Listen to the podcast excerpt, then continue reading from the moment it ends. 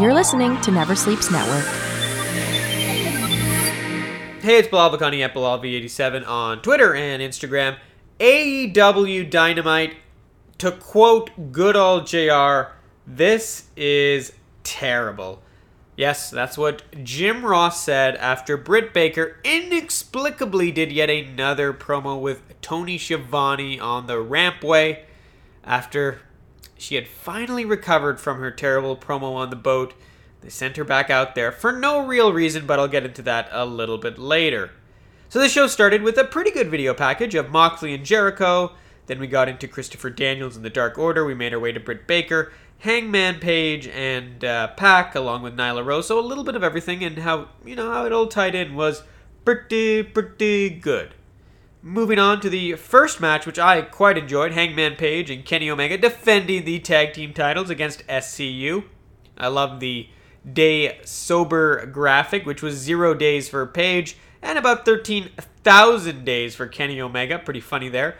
A Dark Order video played as this match was about to start, and they told us they would be watching and that they would be closer than they they would be closer than you think. Christopher Daniels then left to investigate, which was painfully uh, suspicious, like not even subtle at all. Kenny Omega and Page one, Not much dissension in this match for me. In ring quality good, storytelling not so much. And then SCU was in the ring by themselves without Daniels when the Dark Order showed up. But then the Blade and the Butcher came out. Then Hybrid 2 came out. Then the Young Bucks came out. Then the Best Friends came out. There's probably some other teams that didn't come out that should have come out but this kind of broke into a brawl, which is a preview of a number one contenders battle royale. Of course, the Young Bucks stood strong for once, and we'll probably see them against Hangman Page and Kenny Omega for the tag titles. And they also cleared everybody out on the floor. This was okay. It really should have been much better. It was very good. I would even say very good, but it should have been spectacular. We then had Santana pre taped in a ring interview with JR so you had Jim Ross in a chair in the ring with Santana and nobody around. And what Santana actually delivered was an inspirational story about his father going blind or starting to go blind at the age of 14 up until the time he was 24 and how it informed this eye versus an eye match tonight. So it was essentially a great story wrapped in a crappy premise that I just couldn't get over. Uh, all credit to Santana, zero credit to AEW. They took a what should have been a straight up one on one backstage segment, and just by presenting it so stupidly, they ruined it. Moving on, Darby Allin. Darby Allin had a clever video, um, uh, which had started clever. He was sort of taking the little signs that Sammy Guevara would use and sort of portraying them as a joke in black and white, but then he made a stupid herpes joke at the end. I didn't realize Darby Allin was 13, but that's what this felt like uh, JR then told us there would be no timetable for Darby Allin's return, which made this all the less important. And then immediately after this, Sammy Guevara and Jack Swagger, Swagger, Hager, whatever, came out. They couldn't care less about what Darby Allin had just done. They made no reference to it. Then Goldust came out, obviously to a huge pop because he's from Austin, Texas. Not that I had any idea of that. Uh, Dustin won this match, which shocked me. And after the match, uh, Swagger was called out by Dustin, and he wanted a match with him at Revolution. Some pretty good stuff here. I'm not sure why they bleeped out the word they did, but interesting even beyond that. We then had Tony Schiavone on the ramp, once again interviewing Britt Baker. And to recap, Britt Baker did an interview with Tony Schiavone three or four weeks ago on that stupid boat. It was very bad. It was one of the worst things ever on Dynamite. A week later, she did a very good promo, and a week later, she didn't talk and she was a good heel. And I thought this was very easy, just let her be a bad heel with her actions. But instead, Baker was on stage.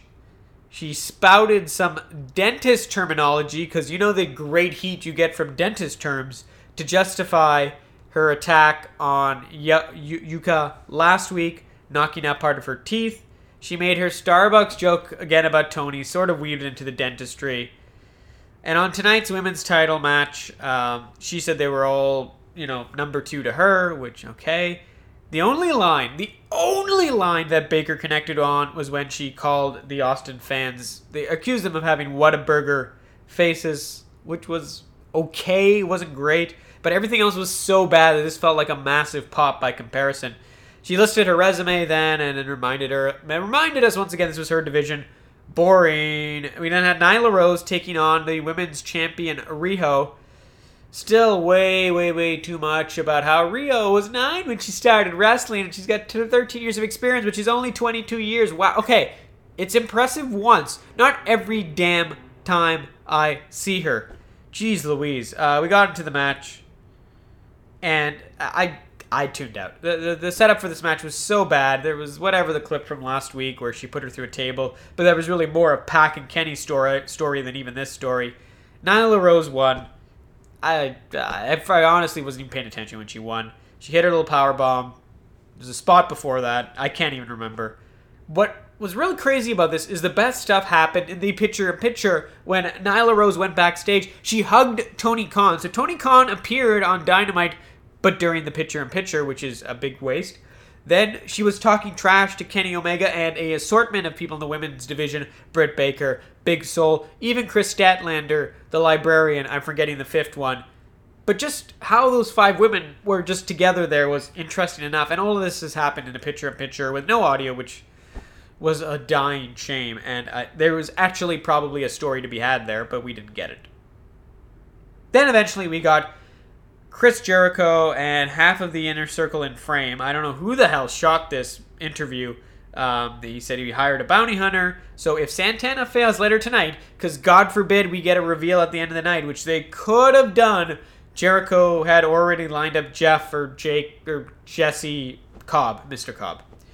We then got a video package for I think it's Jeff Cobb. I don't really care right after, uh, and then that went directly into a Cody and MJF video recap, like in such a way that I wasn't sure that's what it was for a few moments. Brandi then appeared on commentary to basically do an interview, after which JR said, Oh, you could stick around for the MJF match. Oh, no, duh, JR. Uh, we got MJF taking on Jungle Boy because that's what everybody wanted, apparently. Partway through the match, MJF asked Brandi if she wanted a real man as he grabbed his groin. Very lazy, cheap heat here. Uh, this gave Jungle Boy an opening, but then Wardlow showed up shortly after. He gave MJF the ring, and in a pretty clever act, MJF hit a punch with just the ring, got the win. Wardlow uh, flipped him around after. Obviously, Jurassic Express, the rest of them came down for the save. It was too late, and Wardlow kindly walked away. The finish of this match was pretty good. Uh, but, uh, but odd to not see Cody on the show. I guess he was selling the strap thing and certainly Brandi alluded to it, and Brandi didn't do much on commentary. But this felt a bit empty. It just didn't, didn't do it for me.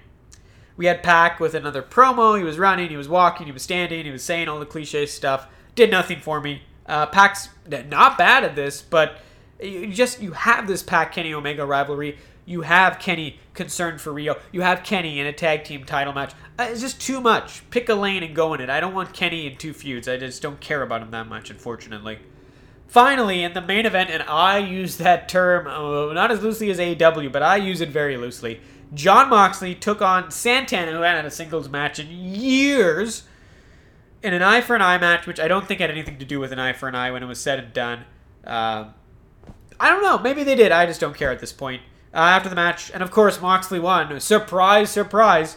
Uh, they attacked him. Nobody came to help Moxley. Not Darby Allin. Not Dusty, who had a vendetta against Hager, who was definitely there. Not the Young Bucks.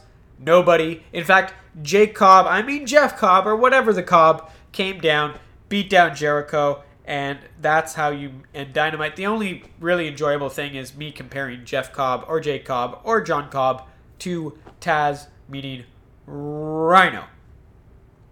So yeah, that was it. That was Dynamite. I didn't like it. I did not like it at all. I really didn't. The Baker stuff, the Nyla Rose stuff. Like, I'm very happy the tag team titles are not on SCU, but very disappointed they didn't do more with the Dark Order and try to progress that storyline along.